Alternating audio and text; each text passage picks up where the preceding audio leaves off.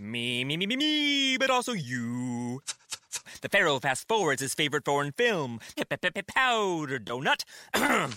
okay, what's my line? Uh, the only line I see here on the script is get options based on your budget with the name your price tool from Progressive. Oh man, that's a tongue twister, huh? I'm sorry, I'm gonna need a few more minutes.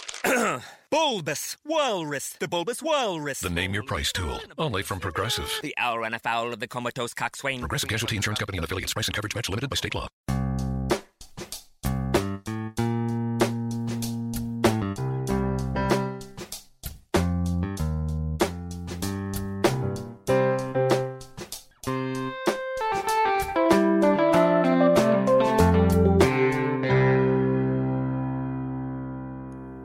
Welcome to Accelerate Your Business Growth with your host, Diane Helbig.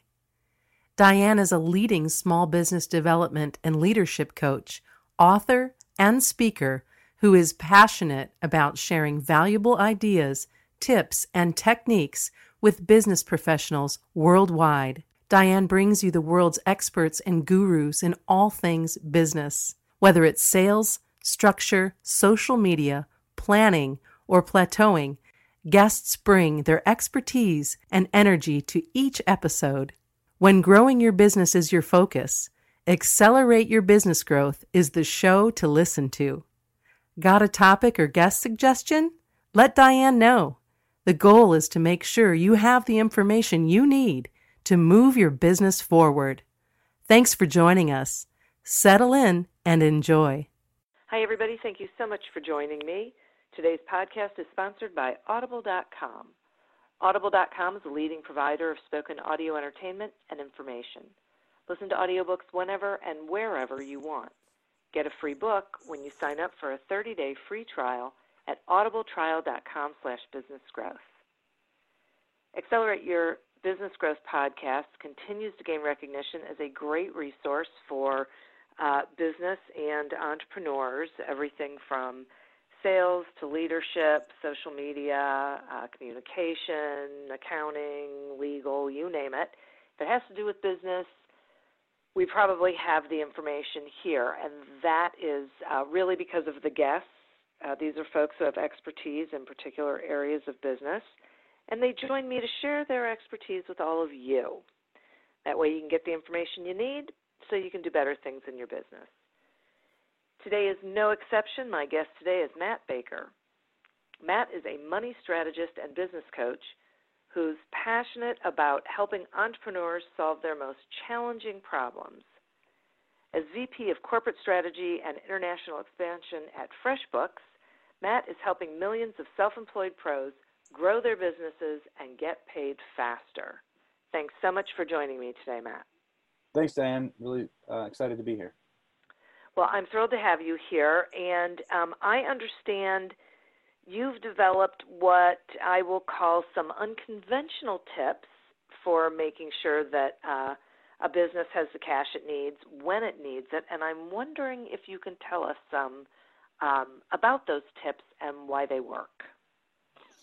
Sure, I'd be I'd be happy to. I think um, in in a lot of ways, you know, everybody uh, understands that cash flow is what can make or break a small business. Um, when we see uh, at FreshBooks, we serve small businesses as our you know day to day reason for being, and and a lot of times uh, cash flow can can be the difference between making it or not, and it can look like a successful business on paper, but if the cash flow doesn't support it, um, then uh, you know then, then the business can really struggle. And so certainly one of the things that I've spent a lot of time um, thinking about and talking to small business owners about is how to how to optimize cash flow in a way that it doesn't become this this um, end of month uh, you know sort of migraine event. Um, and certainly there's some best practices that we've that we've seen. So I'll share some of those uh, now as a way of thinking about it. Um, the the general concept is how can I pull forward um, in a lot of ways the money that I'm collecting. Certainly, you know, you can always push out expenses and say, hey, you know, maybe I'm not going to buy this um, a particular uh, item and you know for three months for now instead of now but but you know anyway that, that that's pretty straightforward. People i think understand that one. The uh, the concept of pulling it forward sometimes um, requires thinking a, a, little bit differently. Um, and one of the things that that we we we preach or you know talk about a lot is one is um, starting to get paid online. The reason for that is Oh. um, it can it can you know be almost simultaneous, um, at least within a couple days, as opposed to you know um, if not the same day. And when I say get paid online, it's just the ability to allow someone to to pay you um, digitally, as opposed to putting a check in the mail or um, going through some some other process. I mean, lots of folks still get get paid in cash as well, and you know had, that has its benefits. But really, in terms of cash flow, um, when we say get paid online, it's allowing somebody to pay you with a credit card or a bank transfer and, and do that right away. And and so we see that you know it can um, allow uh, enabling that can allow you to get paid at least at least two weeks faster. So that's that's one simple thing. Um, another thing is sometimes to charge an upfront deposit this is a concept of depending on the type of work you do, but getting some money up front. And if a deposit's not necessarily the structure, then then the other way to think about it is just milestone based billing. So a lot of people um, that, that I speak to are in the habit of doing the work and then you get paid for the work. And and in theory, that's you know that's a great way to approach you know your business. You want to do a good job. You want to make sure the client's happy, and then they and then they pay you for it. However, um, when it comes to cash flow, that can be tough, especially if you have to pay money out in order to complete a project. So one way to think about that differently is break it up into two or three milestones. Um, and it can be, you know, if it's a three month project, then maybe you charge, you know, at the end of each month, or maybe if it's a project that, you know, has different phases to it, you can charge, um, you know, half, you know, anyway, like a, like three different phases or, or just halfway or something like that. And that's just one, one more way of pulling, pulling the funds forward. Um, and then one last one I'll mention just out of the in, initial uh, topic here is um, thinking about recurring uh, payments. You know, it's it's no surprise that a lot of things that that I pay for or you pay for is based on a recurring model. If you know, think everybody you know today um, has an Amazon Prime membership, or at least everyone that I seem to talk to, or they subscribe to Netflix or something like that. Those are recurring models when you think about it. The Netflix is, you know, you're paying certain certain amount every month, or in the case of Prime, you know, you're paying a certain amount uh, every year for that membership. And really, that just creates a ton of stability for those companies to know that they're getting paid, and that it creates the cash flow. And so, in some ways, you could just think about shifting the, the, the work that you or the project or the value that you offer think about shifting it to a recurring model. And so rather than you know you getting um, paid so periodically which i tend to call lumpy you know a lot of people have lumpy income and that's not a bad thing but it just means that you know you have those peaks and valleys. And so if you can just switch the the, the concept around to to um, turn it into a, a monthly or a quarterly type of payment that's just another way to um, to simulate effectively in some ways what what all this boils down to is that the the, the world so to speak or at least our um, our economy today or at least the way that people start thinking about it is it's comparing it to a traditional job in which you get paid you know from your employer every two weeks or you know twice a month or what have you and that that creates the stability so um, moving people to this recurring model is just a way to simulate what it's like when you're when you when you when you when you're an employee or when you have a w2 um, and just kind of replicating a little bit of that in, in your own business so that you just have more consistency and things that you can rely on. I would think that would potentially make it easier for some customers to uh, be able to pay as well. So maybe you weren't waiting for payment beyond a due date. Yeah, you know what? In a lot of ways, there can be a, um, a benefit there, which is uh, to the customers to say, listen, rather than uh, one bulk payment, how about we start laying this out? It'll be easier for you to pay, um, uh, and and it's better for me too. So I, I, think it can absolutely be a win-win. It's a little bit of how you present it. Um, right. You know, sometimes customers have this idea of I'm not going to pay until you know until yeah. deli- you know pay upon delivery kind of concept. But I think um, you know as long as you can show some value throughout the process, then you know everyone's gonna be comfortable that it's moving in the right direction, and it's not as though you know they're. It's not as though you, you sign a deal and then they're not going to hear from you, you know, or they're not going to hear from you until six months later or something like that. I think if you're, if it's a, if it's an engagement, so to speak, then there should be value along the way, and that's the idea of maybe creating some of these milestones too, and then you can assign a, a part of the payout per milestone. Yeah, that one I really like a lot because then and one of the things I like about it is, especially for people who deliver a service or you know like are in, in a creative field, you don't end up at the end with the uh, client potentially saying, "Okay, but this isn't what I asked for," and then you're totally out. With those milestones, you can be getting confirmation throughout the process that you're going in the right direction. Yeah, hundred percent agreed. I mean, that's certainly you know nobody loves surprises, right? And so if you get to the end of a project and, and anyone's surprised, you know that's usually a you know a bad sign. Um, in some cases, I mean, if you're if you're under promising and over delivering, it can be a very pleasant surprise. So I don't, I don't suggest all all promises are. I mean, all surprises are bad, but um, but yeah, to, to your to your idea, particularly, um, speak with a lot of what I would call creative professionals. They're running a, a you know a, a creative agency or some type of digital consulting firm and a lot of those projects do involve a lot of back and forth and a lot of consultation throughout. And so that's a great way to, um, to, to be present, to make sure that you're always getting the feedback. And if people are paying along with a pre-scheduled, um, a pre-scheduled payment schedule, then um, um, anyway, you're, you're bringing the cash forward and they're, and they're seeing the value along the way. Yeah, definitely. Okay, now I, I know you've also seen a lot of small businesses successfully manage their expenses to stay profitable, which I, I think, unfortunately, a lot of small businesses struggle with. So I'm curious about the decisions those small business owners are making so that they're consistently in the black. Yeah, well, one of the things we've done is we are fortunate enough to to to to have some funds to do to do research, um, and so one of the research studies we did with around 2,000 uh, small business owners is survey them on the the practices that they that they pursue in terms of financial management and then also understand um, from the survey how well their business is performing um, and what we found was something that you know love being database for one but um, what we found was that um, only one out of four business owners were were performing all seven of a particular set of activities and those one out of four that were doing all seven were performing uh, upwards of 30, 40% better than their peers. And so just statistically, if you look at the data, you can say, you know, it's either, you know, causation or correlation. If you put that aside for a moment, you'd say, hey, if I can adopt all seven of these things, that puts me in the top 25% of, of all small business owners out there. So to me, that's a pretty powerful way to look at the data.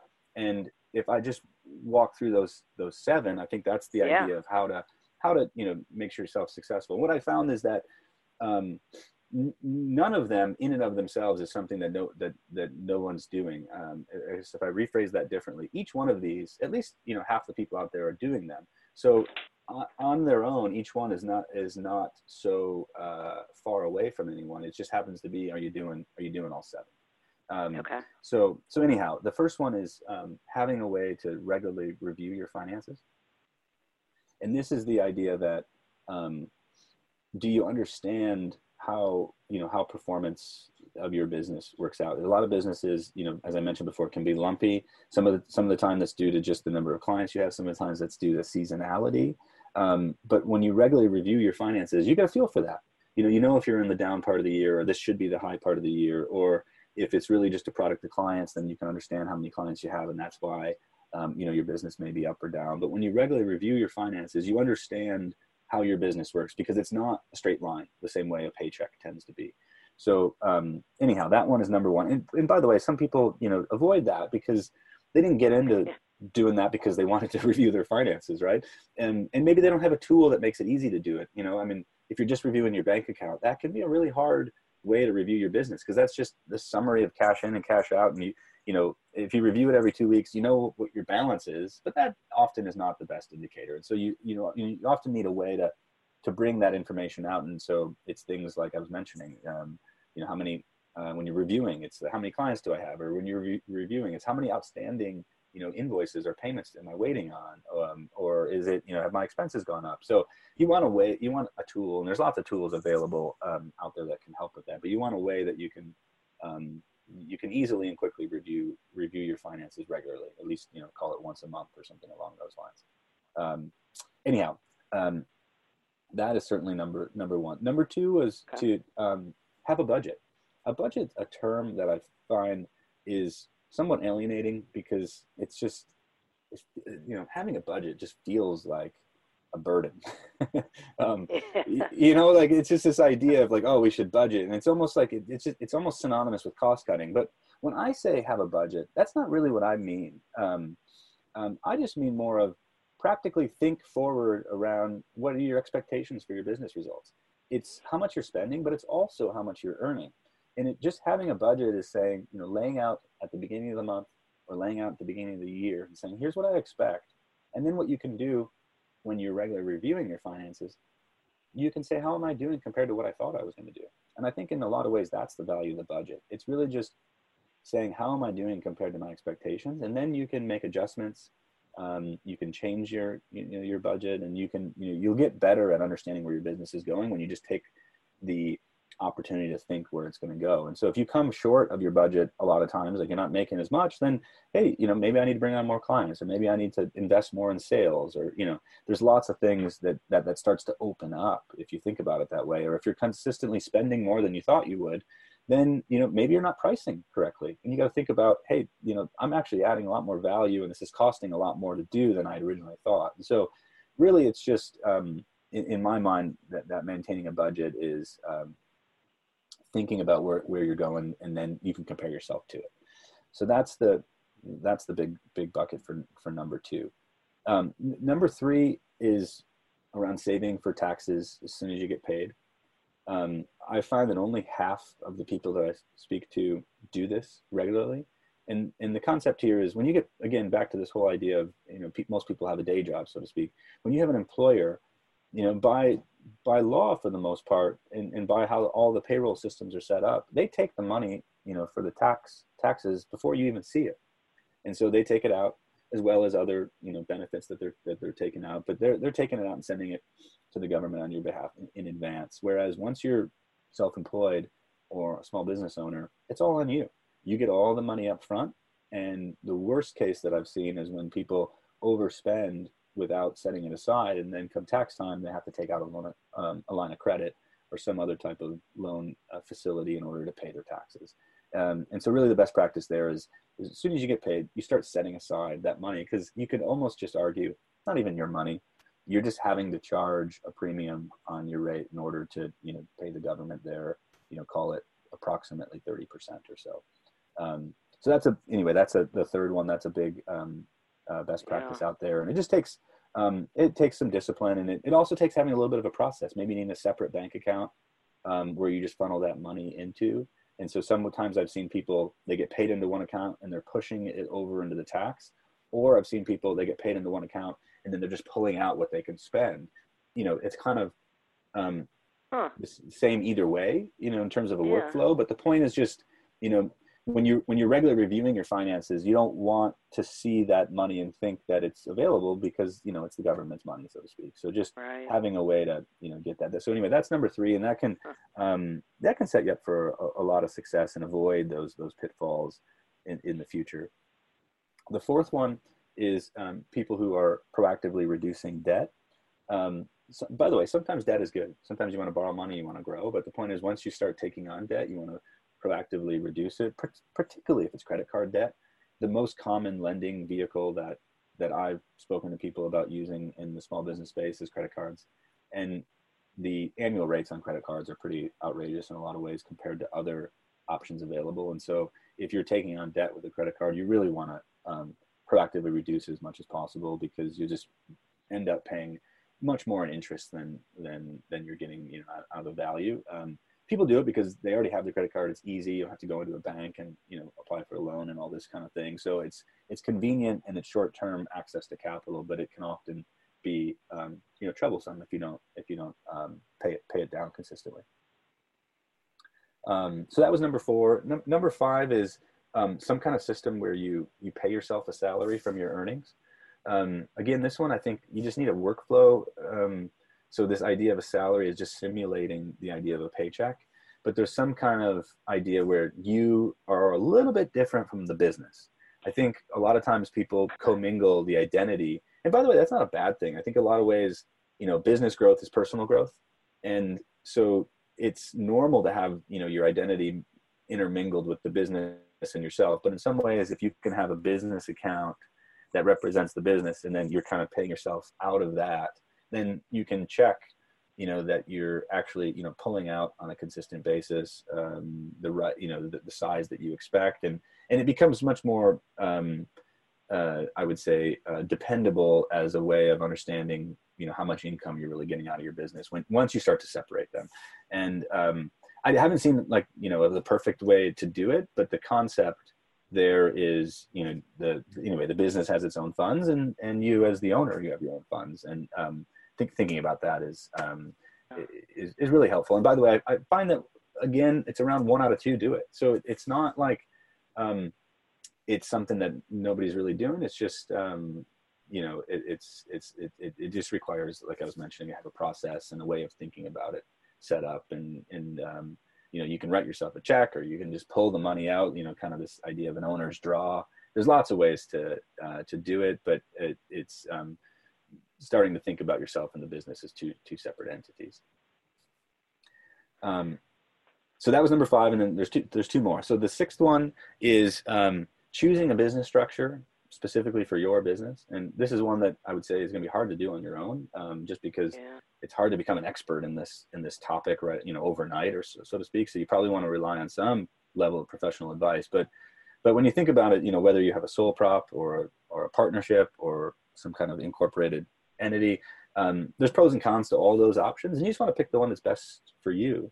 Um, i've seen a trend towards more and more incorporation. Um, there seems to be some benefits there but there's also a lot more overhead once you incorporate incorporate in terms of there's more you know paperwork that's involved. So um, again there's pros and cons but the, the punchline there is you know are you in fact picking the one that works best best for you? And then uh, lastly um, number seven here is just um, some process or some understanding of how to maximize all the tax write-offs and deductions. Ultimately you know if, if you don't do that one is you know your competitors probably are. So um, you know you're kind of losing out there. And then number two is um, if you if you haven't maximized those deductions the the government thinks you made more taxable income than you did. And so they're going to want more of it than you know than they than, than they ought to. And so um, a lot of people can feel like this is gaming the system and frankly it's it's not you know if you if you go at it with a you know legal and ethical way you're just looking to actually maximize all the things that um, you know you, you're effectively owed. You just have to go through the process to prove it. You know, the, the government's not going to go out of their way to give you more money back necessarily. So, um, you know, thinking through that is just you know, there's lots of ways that people do. There's apps out there that can help track mileage if if if mileage is one of the things, or how you properly categorize your expenses. You know, that helps. Uh, you, you know, any tax professional, you know, help you help you write it off. But um, having a system and and a lot of times you know people get stuck in this idea of the shoebox. Hopefully that's a thing of the past. People hopefully people aren't feeling like they got a bunch of receipts in the shoebox. There's lots of uh, there's lots of tools and online apps that help you kind of categorize that stuff up front so you're kind of figuring it out as you go. But but that's a big one too just because yeah if you don't take advantage of it i think you're just you're making it harder on yourself which then impacts all the things we are talking about before. It impacts your ability to succeed and it impacts um, your cash flow uh, because you know it's going to be pulling more money out of out of the business Right, exactly. It's so fascinating. I, I, as you were talking about them, I was sort of ticking off. You know, what do, what do I do? What do I do? What do I do? Um, and um, did you hit all so seven? Far, so good. I, I don't know that I hit all six. Well, first of all, I don't have any debt in my business, so okay. I, I don't have to reduce it. So, so that's one thing. I pay myself. I have. I started out with a business structure. Um, write-off's not a problem. Um, saving for taxes hasn't been a problem. I don't have a budget. Okay. So, say, you know, and and I don't necessarily review my finances regularly either. Yeah. So, see, so you because know. you don't have a budget, is that just just to just kind of understand your mindset of it? When you finish a month or you finish a year, you finish a quarter, it's just it's a little bit of a surprise, but usually it's a pleasant surprise. You did a little better than maybe you hadn't written down what you thought you'd do, but that's you know, I guess what I'm what I'm saying is in your head you must have a little bit of an idea of where you're going, but you just maybe haven't yeah. haven't written it down. Yeah, right. Exactly. That Yeah. that is exactly right. Right. Exactly. And so, and interestingly, because I pay myself, I I keep track of it that way. Like I know how much I want to be able to pay myself Yeah. every month. So, in in that regard, I I have a basic idea, but I have not sat down and said this is what I want to. Right. By the way, You know. you know, firstly, I think that can certainly it can be super super helpful. I think it's it's helpful in life in general. Even you know this idea of once Yeah. a year writing down your personal goals is not a bad way to think about setting yourself up for success because then you're just a little bit more you know dedicated to it. but um, Yeah. but I think the larger point that you you mentioned there, which is great, is that some of these work really well, in, you know, together. Um, and so by paying yourself, if that's your way of reviewing your your finances regularly, because I mean you'll know if if you if you don't have enough to pay yourself what you you're expecting to you know pull out Right. each, um, each check. Then anyway, that's a that in, in a way you're kind of re- like you said, you're reviewing your expenses in order to in order to pay yourself. Yes, exactly. Somehow it, I- I'm doing it. So Yeah. I, I'm going to take a quick sponsor break, and then I have some more questions for you. Great. Accelerate Your Business Growth podcast is happy to be sponsored by Audible.com. Audible.com is a leading provider of spoken digital audio entertainment and information. They have over 150,000 titles to choose from, and you can listen to them on any device, including whatever you're hearing us on right now. If you sign up at our link, which is audibletrial.com slash businessgrowth, you get one free audiobook and a one-month trial of the service. Some examples of books you can listen to on audible.com are Two Brain Business 2.0 by Chris Cooper and Strategy Man versus the Anti-Strategy Squad by Rich Horwath. So visit audibletrial.com slash businessgrowth, explore the books that are of interest to you, and receive one free audiobook when you sign up for the trial. Today we're speaking with Matt Baker about how to conquer the cash flow crunch. Okay. So, Matt, so once a business gets their expenses under control, what are things it can do to grow the uh, profit gr- profitability? Let's ask it that way. Okay. There, maybe there's a nuance there between um, growing revenue and growing growing profit, but in you know in some Yeah. ways, if once you have your expenses under control, m- maybe they're they're closely related. And so, um, if if I just open it up a little bit more to say uh, grow grow the revenue, and then maybe secondarily to that we could talk about the margin. But if I just think about open up the revenue, one thing that I, I've had a bunch of uh, interesting conversations and passion about is um, how to grow your your revenue per per client over time. And so a couple of things come Oh. to mind that I've um, seen people do. You know, so so there's some proof points there, but then also um, you know kind of seen it in, in my own life as well. And so one thing that's interesting is a lot of times people go to market with a single price point, um, and in a way, I think that's the simplest. That's the simplest way to do it. And and you've gone through the logic of you know figuring out what your price is, and then you go you go to that price point. Um, what I think that does is it has some some limit, limiting effects. And and by the way, it's hard to be a pricing expert when you're a small business owner and you're wearing all the hats that we were talking about before. I mean, um, you know, it's enough to get a client and to do the work. Now, you know, you're expected to be as this pricing expert and all the rest. So I, I think it's a real challenge for um, small business owners to own, uh, you know, all the the um, the uh, content areas of their business. But anyway, pricing is one that I think is, is, is super important. And so um, what I've seen out in the world is that a lot of businesses, um, when you go to buy something, they have what you would call the small, medium, and large option. And I would recommend, you know, from the from the most successful uh, business owners I've seen, emulating something like that in your own business. And so rather than having the one price point that you know is out there and it's trusted and, and that you understand, it's helpful to maybe call that your medium or maybe you know figure out you know whether you want to go up or down but you have a few different price points and with those price points you get a different level of service or a different level of product um, depending on as i mentioned whether you're an agency or a consultancy or firm or some kind of uh, other other business. Um, and what's really exciting about that is you're giving people the option to pay more.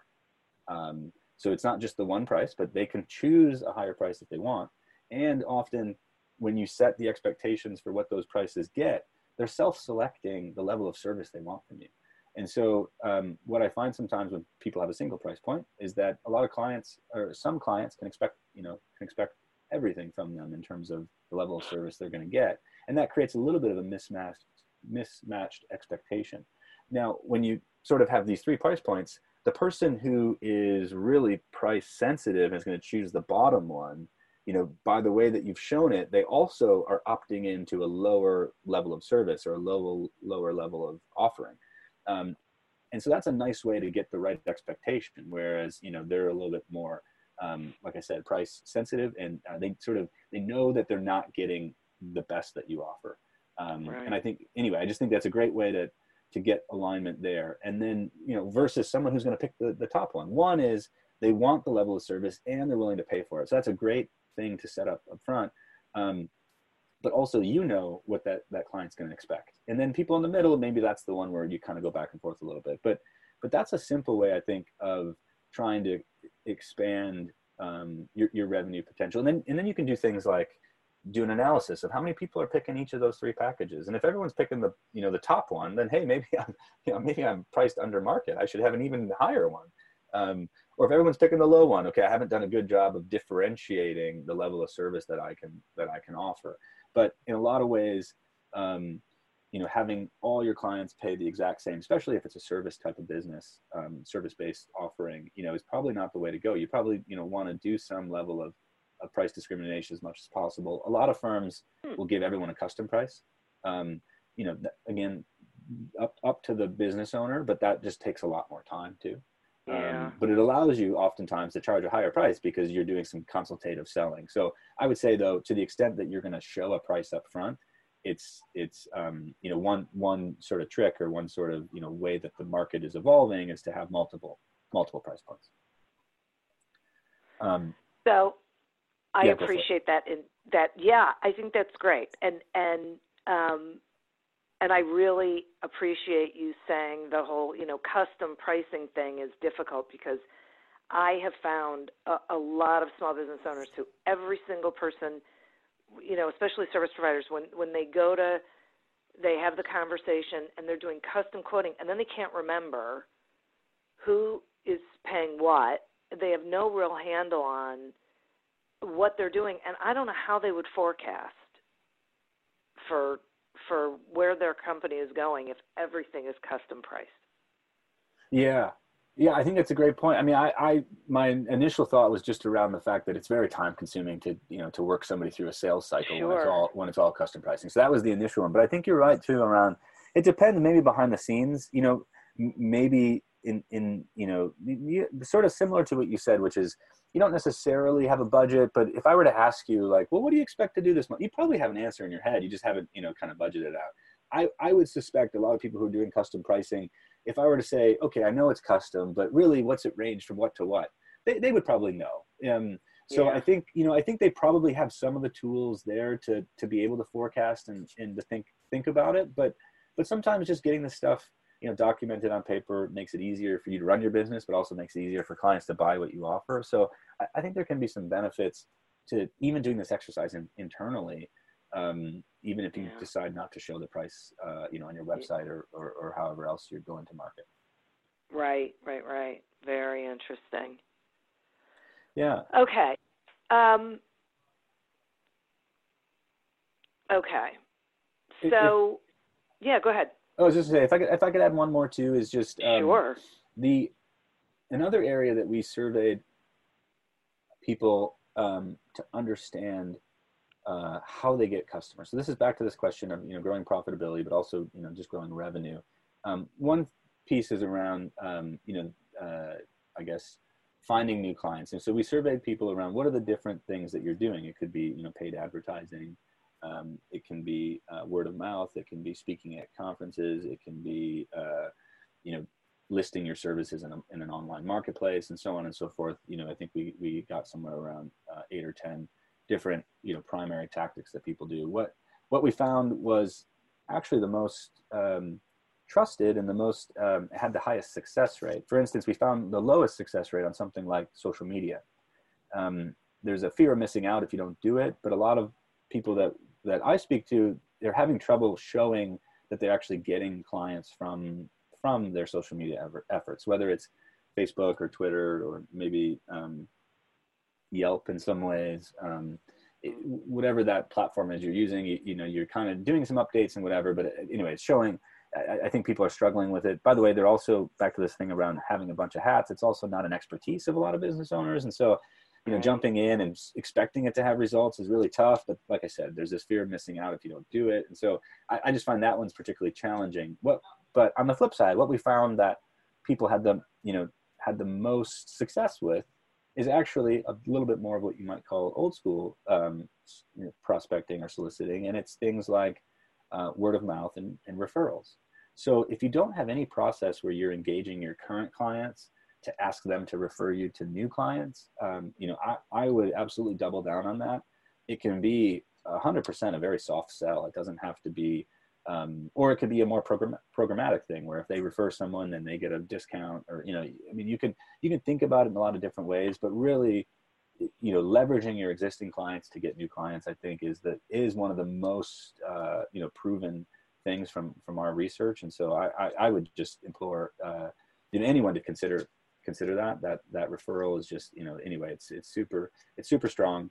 And then the second thing was um, anywhere where you're you're face to face with people is also um, proving to be pretty successful. And at the end of the day it kind of makes sense you know the closer you are to somebody the more likely you build a relationship and so on. So it's getting out in in person and, and meeting people is is the other thing that's you know the, the second one there that's um, proven to be the super helpful. And so I would say it's things like, you know, go, speaking at an event where, you know, people see you and then that engages you in a conversation, or it's going to certain networking events. It does, you know, I'm not suggesting you got to buy a plane ticket and go stay at a fancy hotel and, and, and visit all these different places, but just in your own community, um, you know, kind of getting out there in the, in the sort of tangible world has, uh, you know, is, is what something that people find really, um, really helpful. So it's really just maybe a, a point that, you know all the online methods are great if you can work them to your advantage but um, you know social media one is time but then the other one paid advertising you know you can you can spend a lot of money um, without building real relationships with the people on the other end. So um,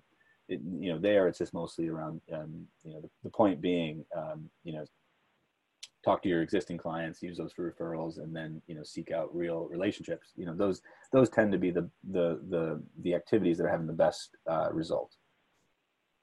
Well i have to say that i i am confident that the majority of listeners are going to be thrilled to hear that. Because they, they you know social media just like drives everybody crazy. They have no idea whether it's working. They don't know what to do they don't know who to trust. They don't know how to do it. They, and as you said, they, they cannot point to whether it's working or not. Some can, but very few small business owners can point to how it's working for them.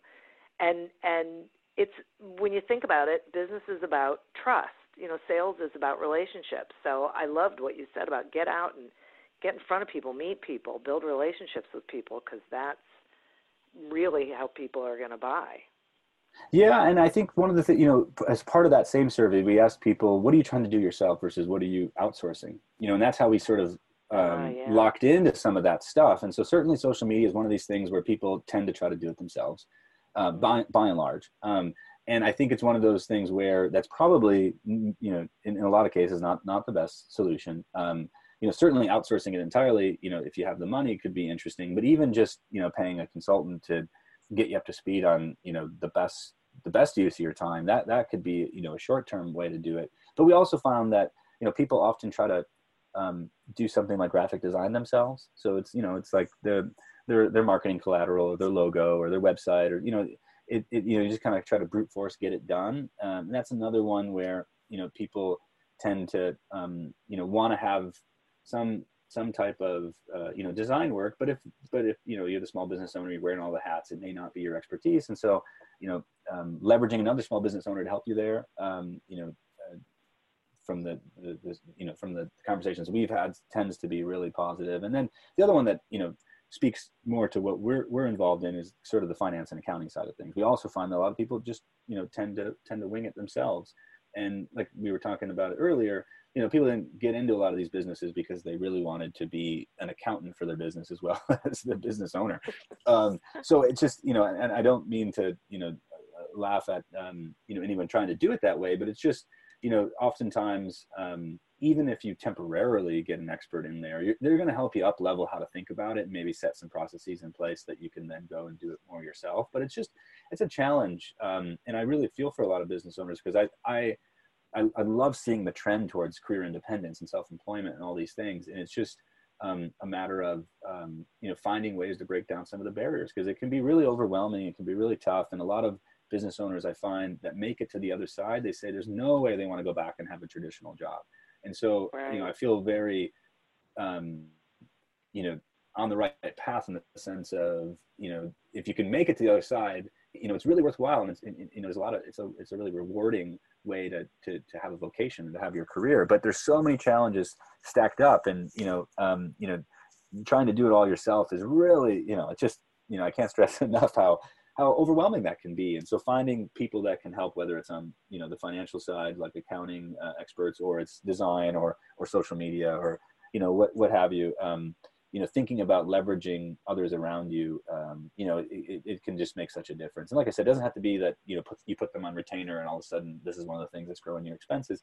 It can be a temporary um, a temporary solution but just helping somebody who's an expert up level you on your way to building your business um, is is is super important and it's the whole thing around you know it takes a village um, you know right. the analogy typically is to raise a child you know a new business is kind of like a child right i think we found somewhere yeah. around 80% of the people that are running their own business it's their first business and they're you know they've started it from nothing so it, it and it does take a village i certainly wouldn't get, take the credit away from the business owner because they're the they're the um, you know at the end of the day they're the one you know kind of responsible for everything but but you know anyway fi- finding help is you know another thing that i would say is um, a huge it's not on the list of the seven but finding some help is a huge way of um, you know mitigating the risk that you'd face if you just tried to do everything on your own.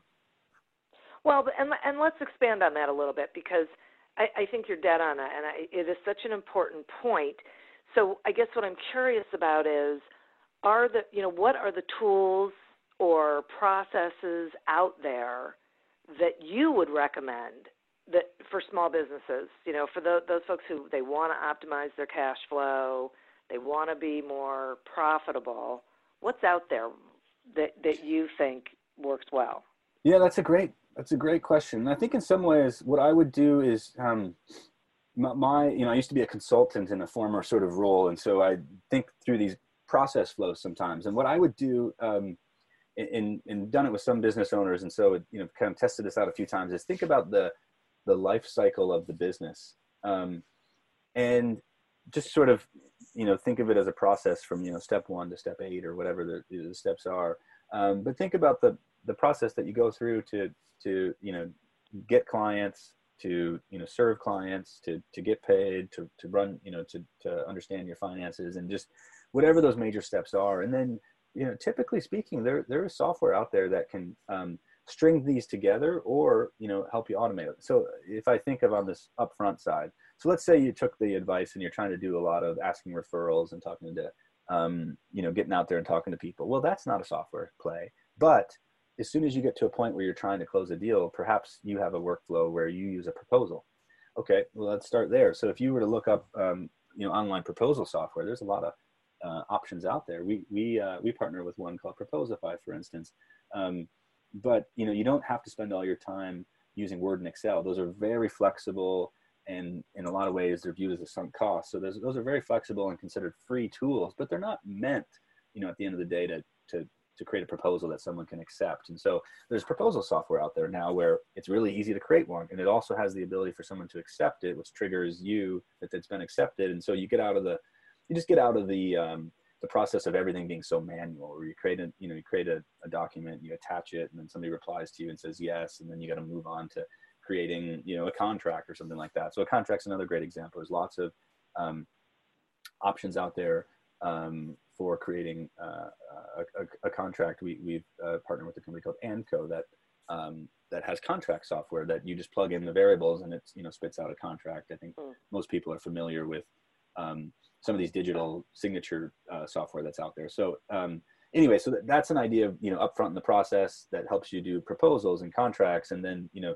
we at FreshBooks we spend a lot of time thinking about billing, and so um, we have some proposal uh, tools within within um, our suite as well. But but if I just focus on FreshBooks at the moment with the invoice, um, you know we make it simple to create an invoice. You can duplicate your invoices. You can add line items. You can do a lot of things. It's just harder to do if you're trying to do it in word or excel um, and you know we'll keep a record of it so that you have all your financials in one place but another thing that's you know sort of interesting in that space is we play the role of following up on invoices so the worst thing about you know when i talk to a lot of business owners it's creating the first invoice and getting out the door your client is a pain anyway but then if they're not paying you then it's like double the pain that you got to follow up and be like, hey, you know, I want this invoice paid, and you know, anyway, uh, chasing invoices is um, awful. yeah, there you go, right? Like, there's no other way to put it. So one of the things our system does is um, it's set to follow up with um, with your clients and notify them if an invoice is becoming um, you know becoming due or is overdue. And it even gives you the ability if you want to charge a late fee if it's paid after the date. And so there's a lot of where we're kind of the muscle behind some of that so that you don't feel like you have to chase. So there's little you know there's little um, automation um, improvements out there with the software that just takes a lot of that stress and a lot of the busy work out of um, the case of the um, of the business owner. And then um, same thing on the expense side. Um, you know you can look in your bank account but a lot of the tools um, like ours and a lot of others it allow it's a tool that will allow you to connect your bank account and then it just pulls in the information but it gives it to you in a um, in a categorized way that you can make some decisions as opposed to oftentimes in your in your bank account. When you log in you see all your transactions but you don't really see the picture of how it fits together. Um, and so anyway there's software that'll do that too. And then at the end of the day i mean once once you have uh, all your income in one place and you have all your expenses in one place then that software can start to spit out reports like a profit and loss or even a visualization of um, you know how i how i uh, how's my business growing you know month to month. And uh, anyway a lot of that stuff is just it's just really hard and, and laborious to try to do it all with your bank account and word and excel. So um, yeah i mean without going uh, you know too much further there i think the point is just that there's a lot of software that's solving this a lot of people that are thinking about helping small business owners. You know historically i feel like there's always apps out there for consumers and there's always apps out there for big enterprises and the small business was kind of the one left in the middle without a ton of solutions. Um, but more and more there's more you know there's more more and more there's there, there's dedicated um, software out there for small business which which makes it you know really exciting space to be in and one that you know I, I see a lot of potential and a lot of energy around because it's, it's consistently improving yeah and i i mean i have to say you said something before about you know apps that track your mileage like MileIQ is one i use and thank yeah. goodness yeah. because i'm terrible at tracking my mileage so you know it does it for me and um i hear exactly what you're saying and and i appreciate the the thought around just looking at I think it's interesting if people look at their processes and say, okay, this is what I'm doing that feels like there's an awful lot of steps to it. And then Googling to see, okay, is there something out there?